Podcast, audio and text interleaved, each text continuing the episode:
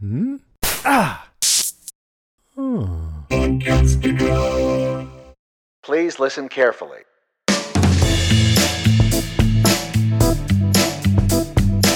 Hi, ho, you boys and girls out there in podcast land. Making a movie costs time and money, lots of it. And we indie filmmakers usually have little of either. So you have to be smart about how you use it.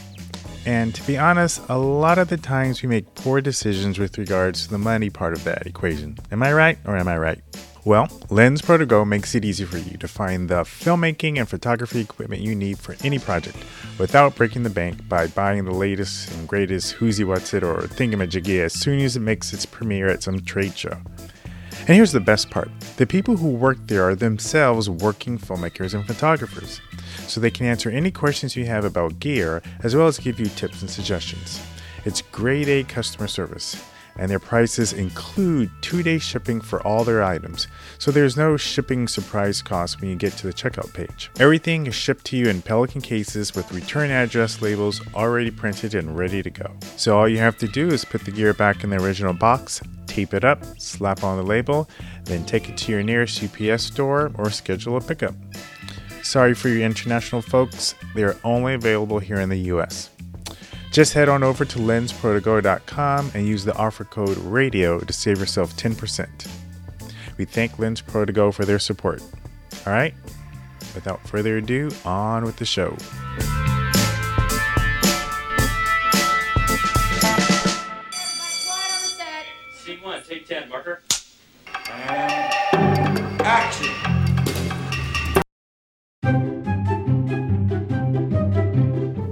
Was an undergraduate at UC Berkeley, I was part of this co ed business fraternity, Delta Sigma Pi. You heard me right, co ed. In fact, even the girls were called brothers. Very odd. Anywho, every week we had the chapter business meetings, and every week I had something to say. Whatever the topic, Ron Dawson was sure to have an opinion about it. Do we really want to serve barbecue at the event? I mean, it can be so. Yeah, I was messy. thinking that the flyers we've been putting up really haven't captured the essence of what the. I think we should reach out about. to the big eight accounting firms and get them to. sponsor What if we had the, the banquet at the restaurant in Emeryville instead of going all the way into the city? Come on, everybody is doing that. Let's do something I have some different. ideas of how we can increase our membership. Last we week, I was reading the Wall Street Journal, and they said will there that, be a wide variety of music played at the event? Now, I was a newly initiated brother, and I guess I was just overzealous. And if you're a fan of this podcast, you probably know that I like to talk. So I guess, I don't know, I think I talk too much. So much so that the president of the chapter at the time pulled me aside one day and gave me a little constructive criticism.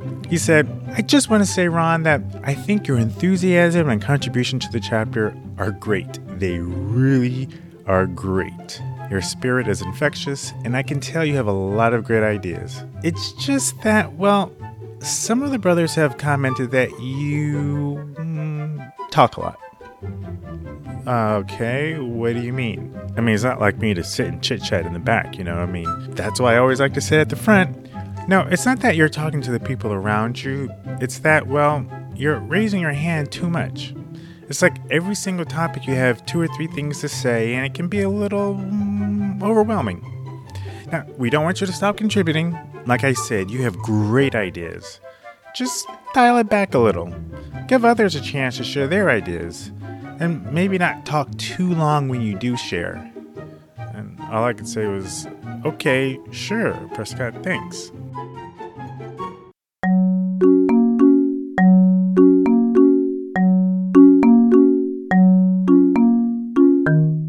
About nine years ago, I was formally diagnosed with ADHD.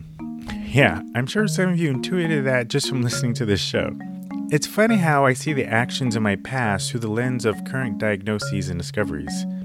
I have no doubt that what Prescott and other brothers witnessed were the uncontrolled actions of an overstimulated and excited ADHD type A business student. But I actually appreciated Prescott's feedback.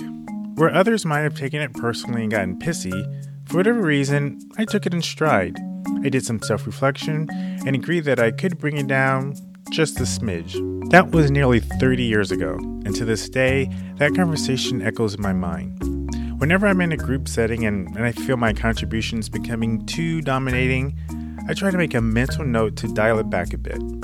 I actually think the way he handled it was pretty cool. He was friendly and encouraging, yet firm. He didn't pussyfoot around, he got to the point, but he did it in a way that validated me and my input. Prescott was quite the dude.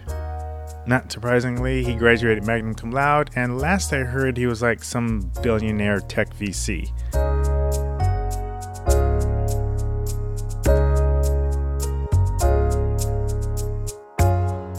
Feedback. Feedback on our work, our life, our relationships has the power to elevate us as artists and human beings. I think constructive criticism and feedback are key ingredients and essential for the growth and success of any artist. Of course, artists tend to wear their hearts on their sleeves and are not always the best at receiving feedback. The good ones are, though, and they realize that the way they look at their work is not always that objective, or rather, is not objective as it should be.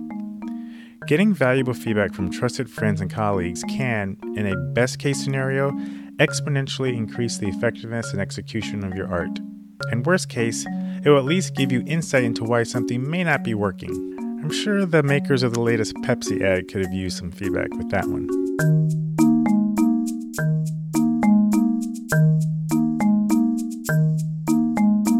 Well, today on the show, I open myself up again, and this time it's for the documentary I'm currently producing, Invisible Illness, a film about people living with chronic illnesses that don't manifest themselves visibly.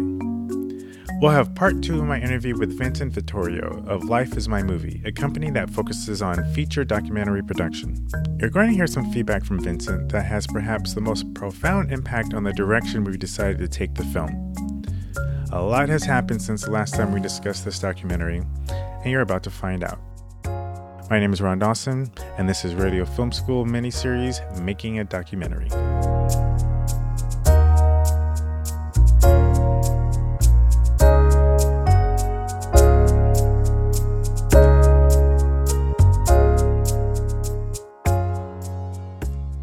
On the last episode of Making a Documentary, I was speaking with Vincent Vittorio of Life is My Movie.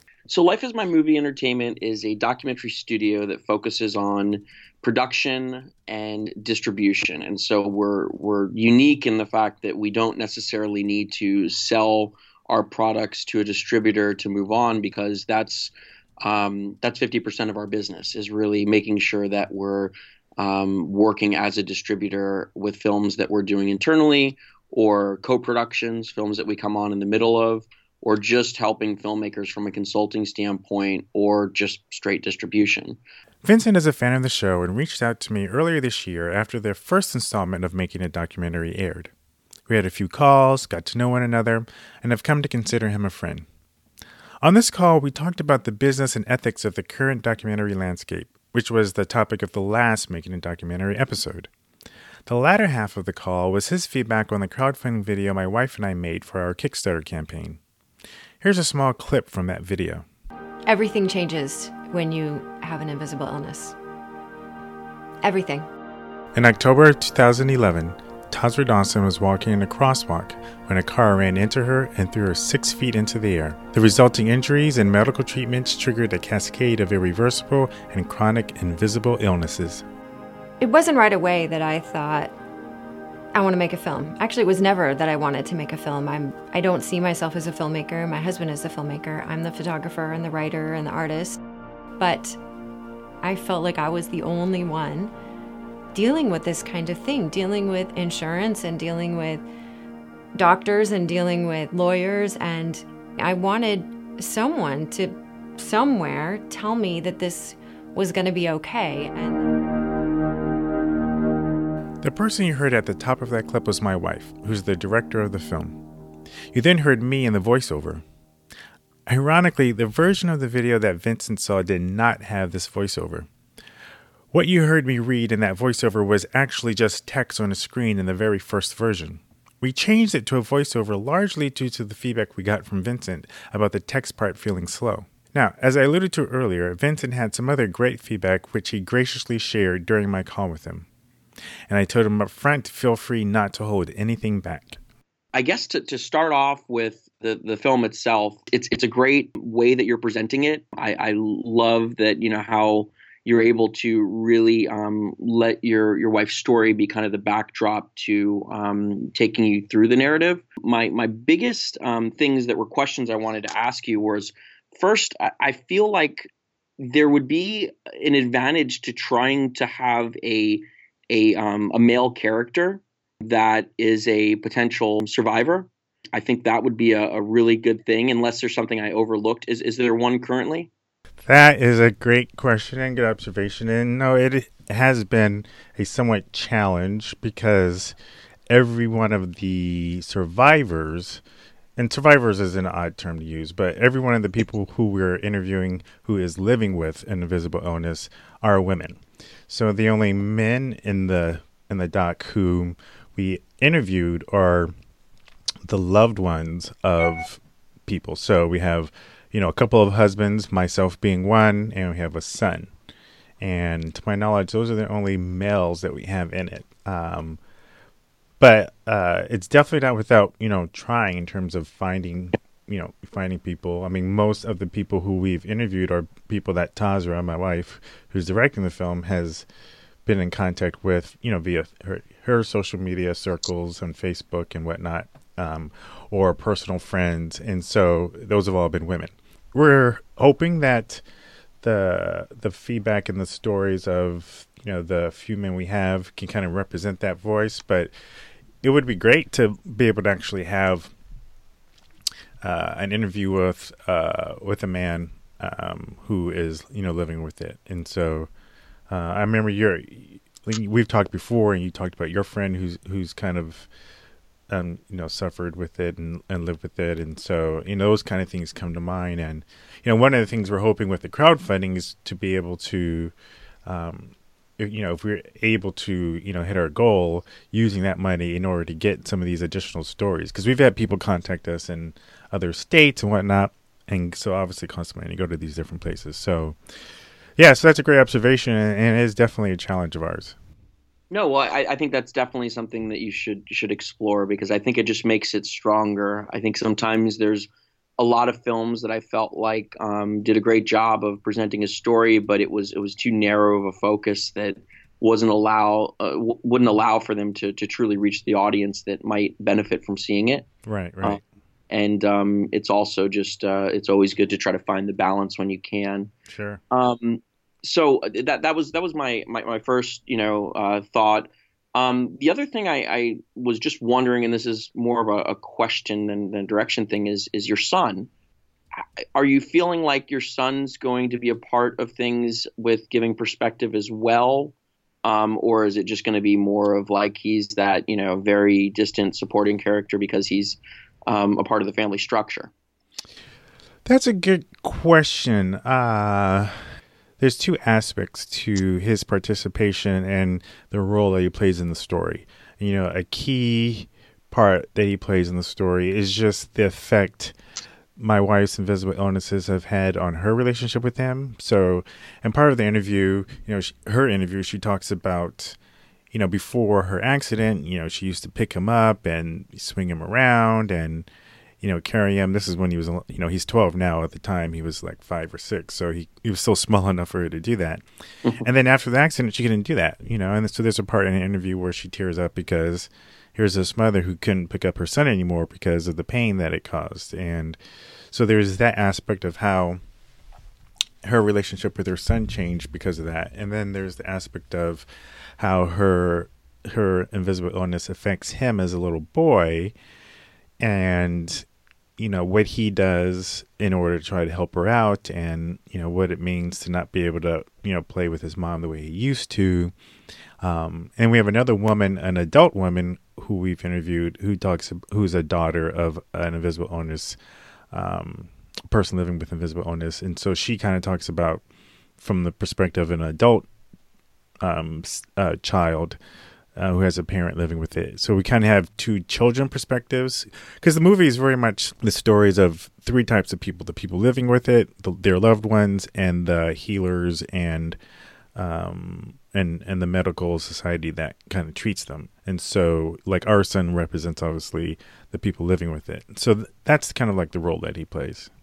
Well, I think it would be good to to try to explore that. Um, you know, going back to the example of what I said for having a male character, I think it, it makes it so strong if there was someone that you know is is also dealing with it, because then you can find that you know from the the family element of things, you're seeing uh, a female, you know, the the mother of the, the the family that's helping to do that, because obviously that's a unique dynamic um, you know that the, the, the the woman plays in that role as being a mother, Yeah. and so to then have the person that you know, depending upon how you look at it in families today, um, that role that the male plays as the father, um, having that weakness and having that thing that sometimes people can't understand. So, but I, I would explore that. I think that you know, uh, children sometimes um, when they're they're the most um, I don't know, like a million ways to put this. They're they're just so real. Like the things that come out of their mouth. You know, I've got I've got four little ones, and I mean, they they you know have no filter, and they're so honest about everything. And sometimes if you like stop to like really like make sense of it, um, it, it can go so much deeper. And you know, it's it's like uh, it's it's real profound. Sometimes the observations that they're able to make that I think would really um, be powerful to um, do something with this, specifically because your wife is the the you know the, the the focus or not the focus but like just kind of like you know she's she's making the film she's a part of this process so it'd be really good to hear that if if it was something that you know you're you're open to exploring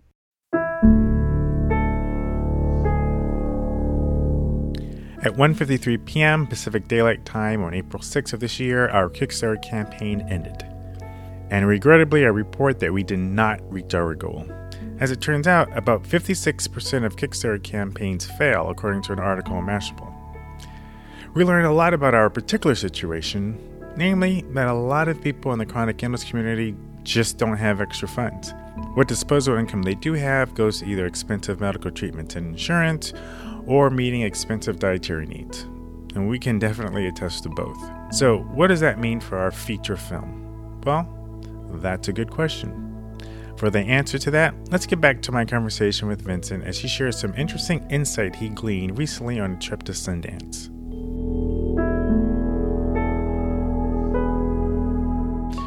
Which actually, you know, leads me to another question and challenges. And this is something that I've seen with documentaries in general is one making it feel like a narrative story um, um, as opposed to like one cohesive narrative story as opposed to like a bunch of little stories kind of sewn together.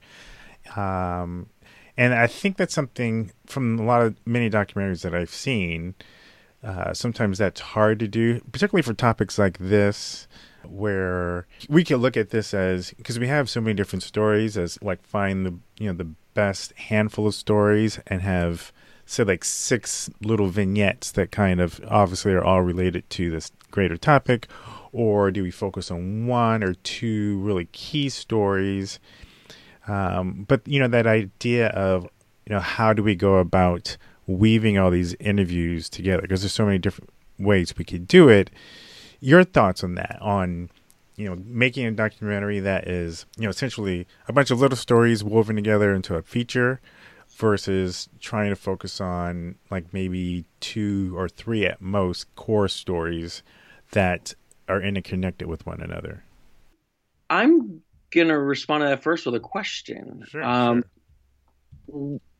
what's got you set on a documentary and not a, a documentary series? Just curious.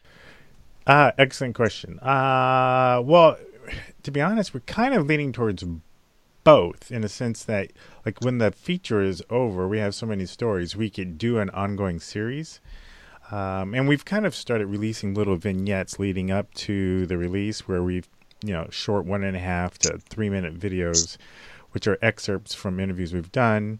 You know, some of them may be actual interviews in the film or some of them are just going to be like supplemental interviews. So you know you know this is my wife's project. This is her vision. You know i would say her answer to that question is that um she i think she feels like releasing a feature you know gives it a certain sense of gravitas and credibility that this is an important topic that needs to be done versus you know just like you know a film series where you know maybe a bunch of people see the first episode and then the subsequent episodes the you know the amount of viewership kind of goes down depending on it you know how popular Yeah. it becomes you know versus like one big release of a movie of a feature length movie which has you know the ability let's say to be released on a netflix or a hulu if it's you know if the quality's there uh, and kind of gets the eyeballs that maybe a an ongoing series wouldn't.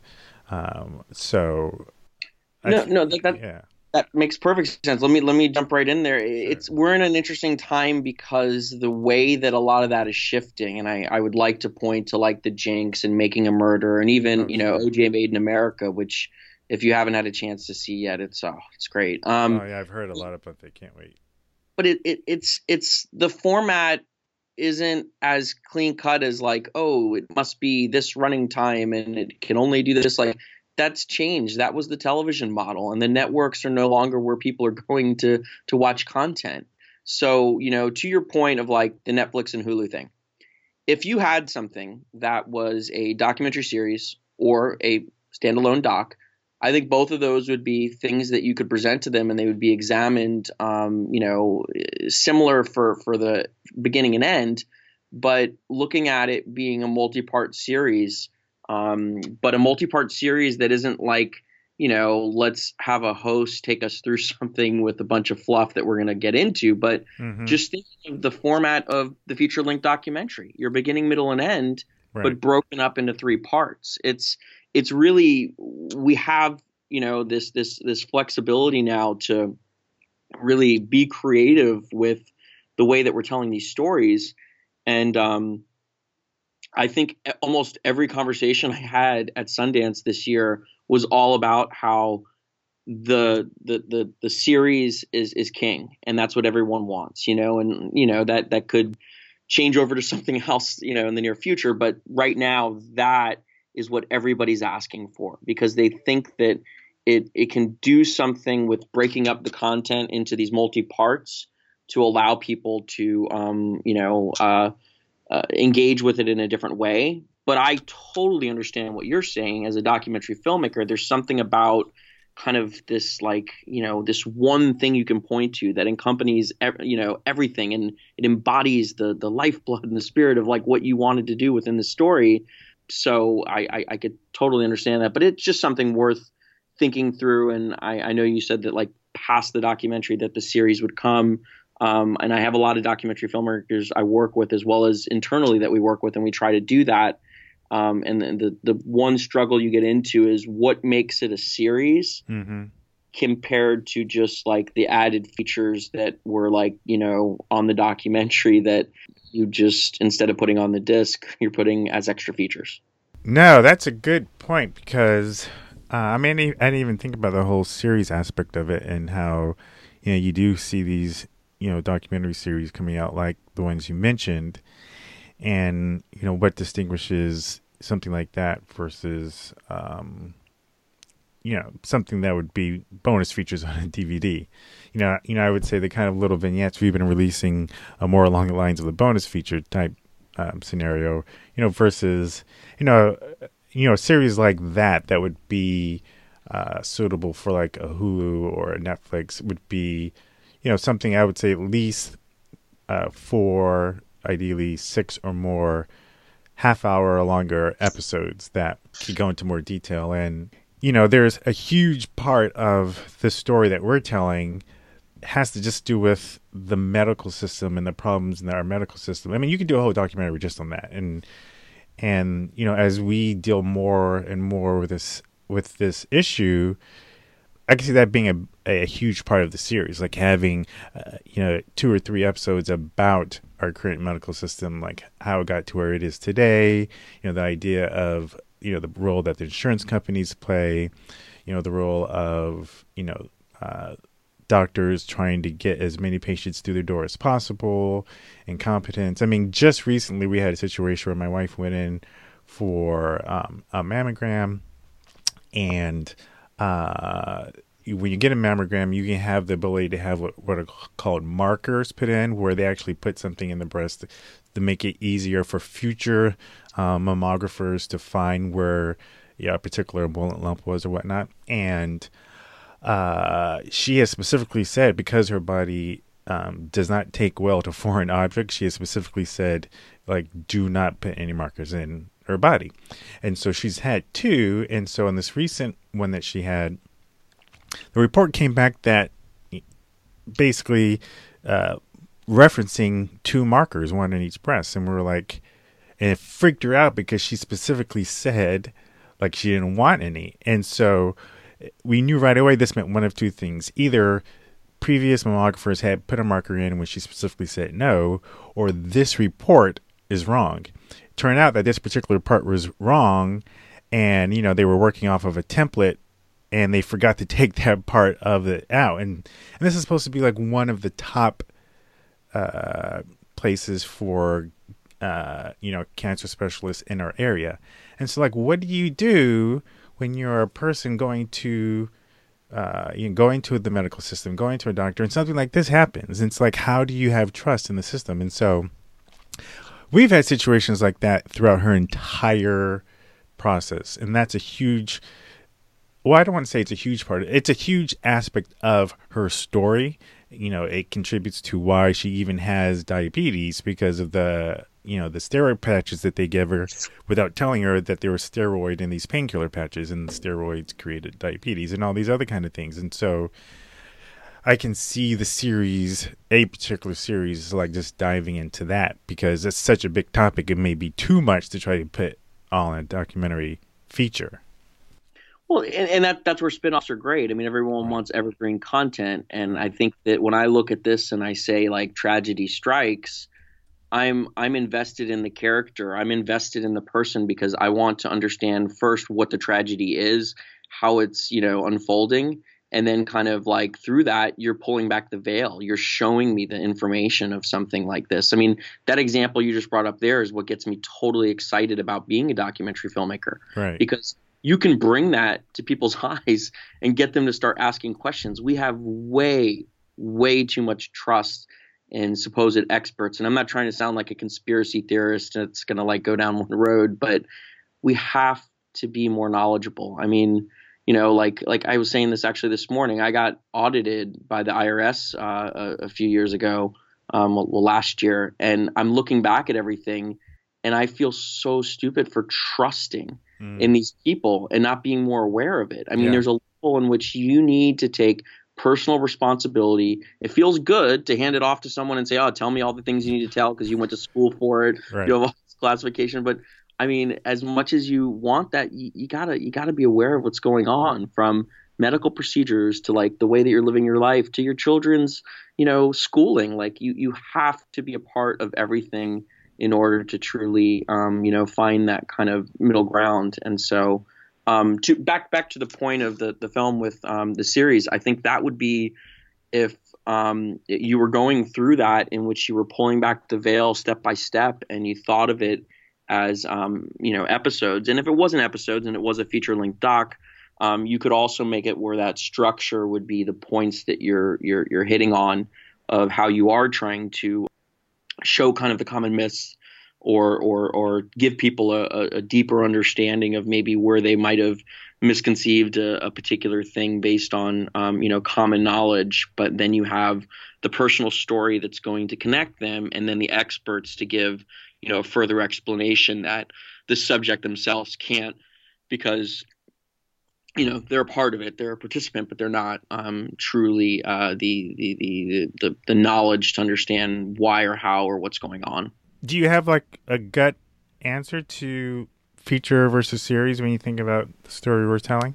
I mean, I, I'm, I'm partly uh, um, pushed based on all the, the, the people I'm talking with now, looking for series content to say that. Um, but uh, yeah, I, I would say series to me. This would be much more of a series to me, and I think it would allow for you to do a few things differently one of the hardest things with the feature length doc format is you've got this moment you know halfway through or you know a third of the way through where where you just you don't you don't have the content. Or or maybe you have the content but you're thinking like how do I kind of split this up or lay it out to really like you know continue that emotional connection to it? And it, it's hard. I mean the same way that I think a short film is very a very hard format to do well. And and with the feature you you always have that moment where it's like is it too long? Is it too short? Like people always say like what's I always love this question like what's what's the perfect time for a documentary? And I'm like that's that's based on your content. That's based on your story. I mean, I've seen docs that I think are too short, and then docs I've seen that are too long that tackle different things. I mean, I remember seeing some that like you know went the two hour mark, but I never even felt like it was two hours because Yeah. I was engaged. They're pulling it back. They're showing me the same way as this OJ one that I told you about. It's I think it's only three episodes on on Hulu, but it's five episodes on um, ESPN. And I, I'm watching it with my wife, and I'm just like, oh my gosh, like this is an hour and forty minutes we just watched for the first episode Right. but I right. I'm I'm in it, you know. I mean, Yeah. I, I I'm in, I'm invested in the character. I want to see how they're going to peel things back. But even in that circumstance, as I'm watching it as a creative myself, there's moments where I was like, yeah, that went on a little long, or you know, I I would have cut this. I mean, I'm sure you as an artist as well, you're always looking at things um, with that eye as an editor. Um, or as, as as a creative that's thinking how can how can I you know make this move a little quicker, a little stronger. And with that being said, I think that um, for this, I really see this as as a series. The producer in me says that because it's it's it's what's hot now, um, and I think it's um, also it, it it would allow you to compartmentalize um, some of the the things that you're going to go through and those other outside individual stories. And then the filmmaker in me says, I mean, a producer is a filmmaker, but I'm meaning more like the creative aspect of it, less Sure, the sure. business side. This this really just seems like it would be a really good story, and it would allow for you to possibly do more with it because you know I'm investing in somebody that is a part of this. Her motivation is based on her own personal experiences, and through her um, motivation, she's going to bring me to to pull back that veil to um, you know really help me understand it better. Yeah. And that to me is something I would invest in. And you really could go so far with it. I mean, just like you said, I mean, I have I have another friend I went to grad school with that just contacted me a few weeks ago, and um, she gave me this whole conspiracy theory thing that she stopped taking, you know, these meds and stopped doing uh, um, the blood transfusion thing, and like she literally is better. And she's like, "Have I been lied to this whole time? Is it is it this big corporation like you know trying to feed me it because of this?" And right. you know, I don't know enough about that, but there's so many of those things that you could uncover with this. if like if we went that route, would it be best to essentially have the entire series done in the can and edit it before like trying to take it around, or it's the kind of thing where you just kind of release it, kind of like drip release it as it comes out, and then in the process of doing that, you also try to find like a distributor. Does that make sense? Like, is it better to have it all done? Um, have it all said and done and say, okay, here we have this six episode series and we're trying to pitch it to these different places versus we've started this series, episodes one and two already up, and we're still working on episodes, you know, three through six. Does that make sense? Yeah, that, that makes sense. I mean, we're dealing with that with actually the the sequel to uh, the project um, on prison reform. We're we're going through cases that are people that were wrongly convicted, um, and uh, we're kind of tackling that. Like, do we create the full piece um, where it's going to be the first season in, in in you know in theory, or do we do just the pilot and push it off? I think your circumstance is a little different, where you know there's no real reason at all to do anything with a pilot with this. I mean, I think you've already shot enough content and you have enough stories that is is worthy of something bigger. I think it's more of a creative, um, I guess, uh, you know, like like bringing the minds together to think like how to lay this out a little differently. And I think that the same thing that you're imagining for the feature length doc should be just broken up like that Mm-hmm. when you present it to someone, it's a doc series right. that goes through how many episodes that it would would warrant based on the content you have, and you put a you put a, a cap on it. I mean, the, the the trouble is when we say documentary or when we say series, Mm-hmm. we're immediately thinking, or you know, I am at least, um, that that real cheese stuff, you know, where it's like a host or like you know, like like one of those like like uh check out my house shows or something like you know it's Right. like that's that's not the format. In the documentary series format it's it's if anything it's just finding those endpoints that allow you to have more content and have um, those those mini arcs that isn't a thread in the tapestry of putting all these little stories together that you know can't stand alone on their own. And i think that the way that you can really hold that together is by making it very clear at the beginning hmm um, the quest that she is on. And then from that, she's going to uncover things through the process with the hopes at the very end that you're going to have a conclusion of responding to what was learned to kind of, you know, um, recap everything that's there Right. and less like, oh, every episode, hey, it's me again. Do you remember what happened? You know, I mean, like that's not that's not the format. Great. Thanks a lot, Vincent. You've just now giving us more challenges to think about. I hope you're satisfied with yourself. no, no, No. those are good points. Um, definitely worth the conversation having. Uh, worth having. Um, I mean, so with that mindset, like, would we? I mean, I don't know what you thought about the crowdfunding video. If you had any feedback on that, like, I don't think it would require like redoing the entire video, but obviously parts of it we would need to redo if we were to go the series route. Um, uh, Oh yeah, I- don't think you'd have to do too much with that. I mean, it's literally just a terminology thing too. You Sure. know, I mean, a lot of people that aren't in the space, they wouldn't even know what the difference is between any of those things. right, You know, that's true. they're like, oh, you're going to be on the video. You know, I love when older people they say like, oh, you're you're doing a video. You know, and Right.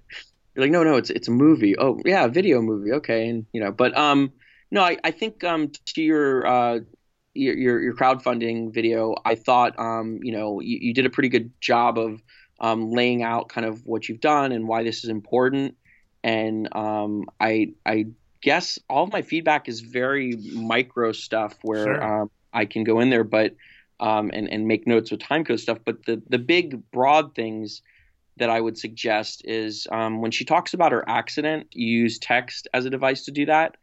And I think that text is sometimes uh, hard to kind of have that like lull, that moment where it like slows things down. That I feel like you could take it in many different ways. You could make it where the text that's explaining things is over um, her responding to things so you kind of have that like duality of like she's going down um you know the road she goes down when she says that you know the impact that it's had Mhm. um while you're reading about the story like uncovering it so you're condensing it right. you could also do something where you interject you you in the film and you're in the kickstarter and you're explaining that to tell the story because sometimes it's it's uh it's it's better when you have someone else um, painting the picture Right. or Right. even further if you went that route of what I was you know mentioning earlier for your um uh, your son um which how old is your son Twelve. 12 okay cool cool. I was like frame of reference. My my oldest will be 11 this year so you can immediately put yourself in that space and be like okay okay i know how old your son is. That makes sense. Yeah. um but uh i think that like he could be a great um person to to assist within that space as well um and i think it would allow for a more kind of personal connection to it. Outside of that i think everything else was just little things that i would point out like hey you might want to do this here or move this over, which isn't really mentioned, you know, worth talking through here. Sure, sure. But that's the only big, big thing that stood out to me. No, that's good. That's good. Uh, I was just watching uh, some crowdfunding videos yesterday for filmmakers, and that's uh, you know one thing that other films where there was multiple filmmakers, you know, they'd have you know if there were two people, they had both of them on, whereas versus just the director, they have the director and the producer would come on and give some commentary. So, no, that's helpful. That's that's helpful. I appreciate it. Yeah, we, Huh. we did that with ours. Uh, Asher and I um, uh, did that with the one we uh, did for the warehouse, the Mhm. refugee project, and you know, I this is our first like on our own type, you know, crowdfunding thing, and I, I got to tell you, it's uh, it's it's it's it's a lot of time. I mean, I think it's hard to put yourself out there Yeah. and ask people, and I, I don't I don't know I don't I don't envy people that play in this space too often because I'd I'd rather just you know be able to make uh, important stories without having to kind of feel like you're holding that cup out there for everyone. But it's an important thing when people engage, and it's also about building an audience that understands what you know you're trying to do. I think that that sometimes is is even more valuable than whatever you're getting in a Kickstarter or Indiegogo or whatever you know you're using.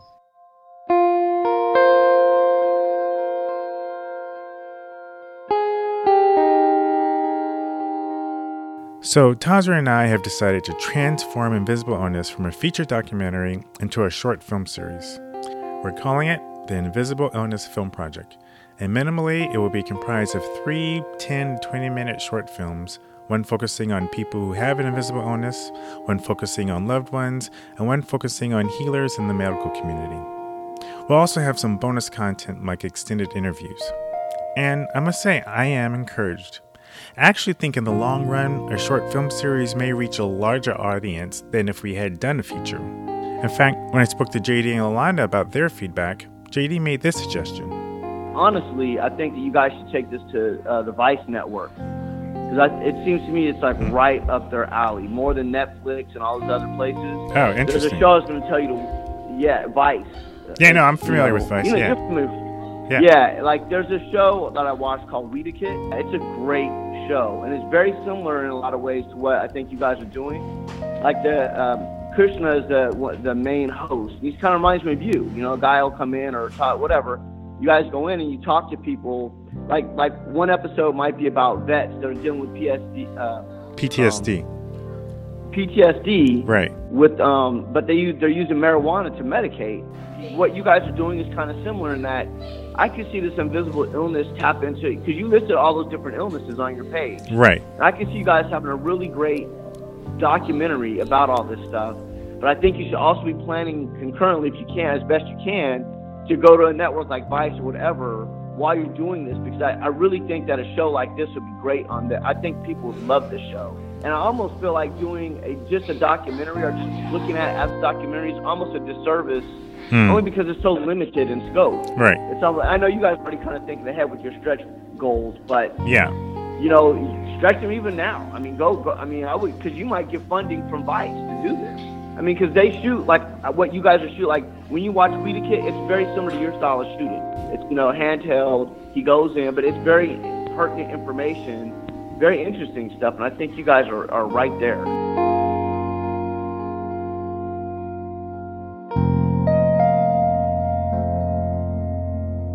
Making a documentary, feature length, or short film is challenging. I learned that lesson last year during the making of my short film Mixed in America, the making of which I also shared on this podcast.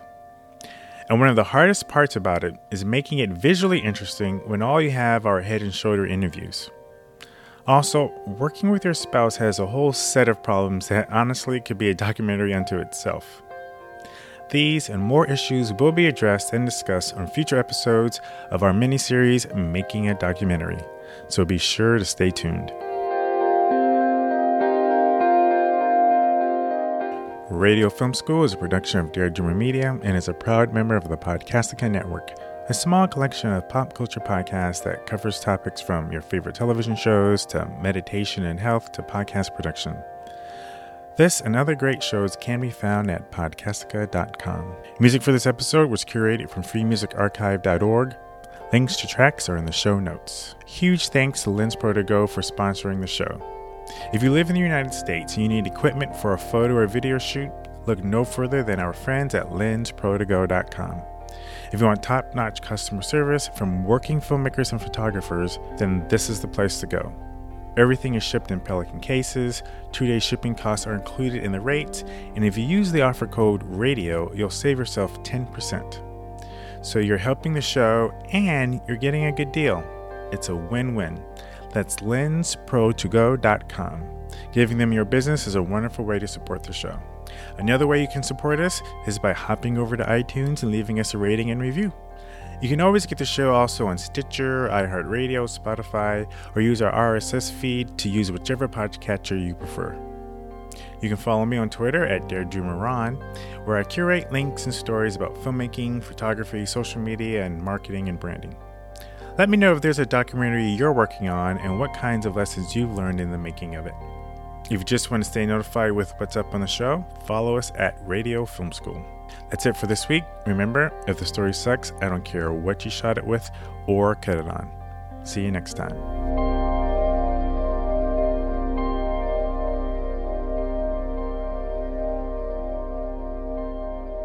You're listening to Dare Dreamer FM, the sound of creative expression.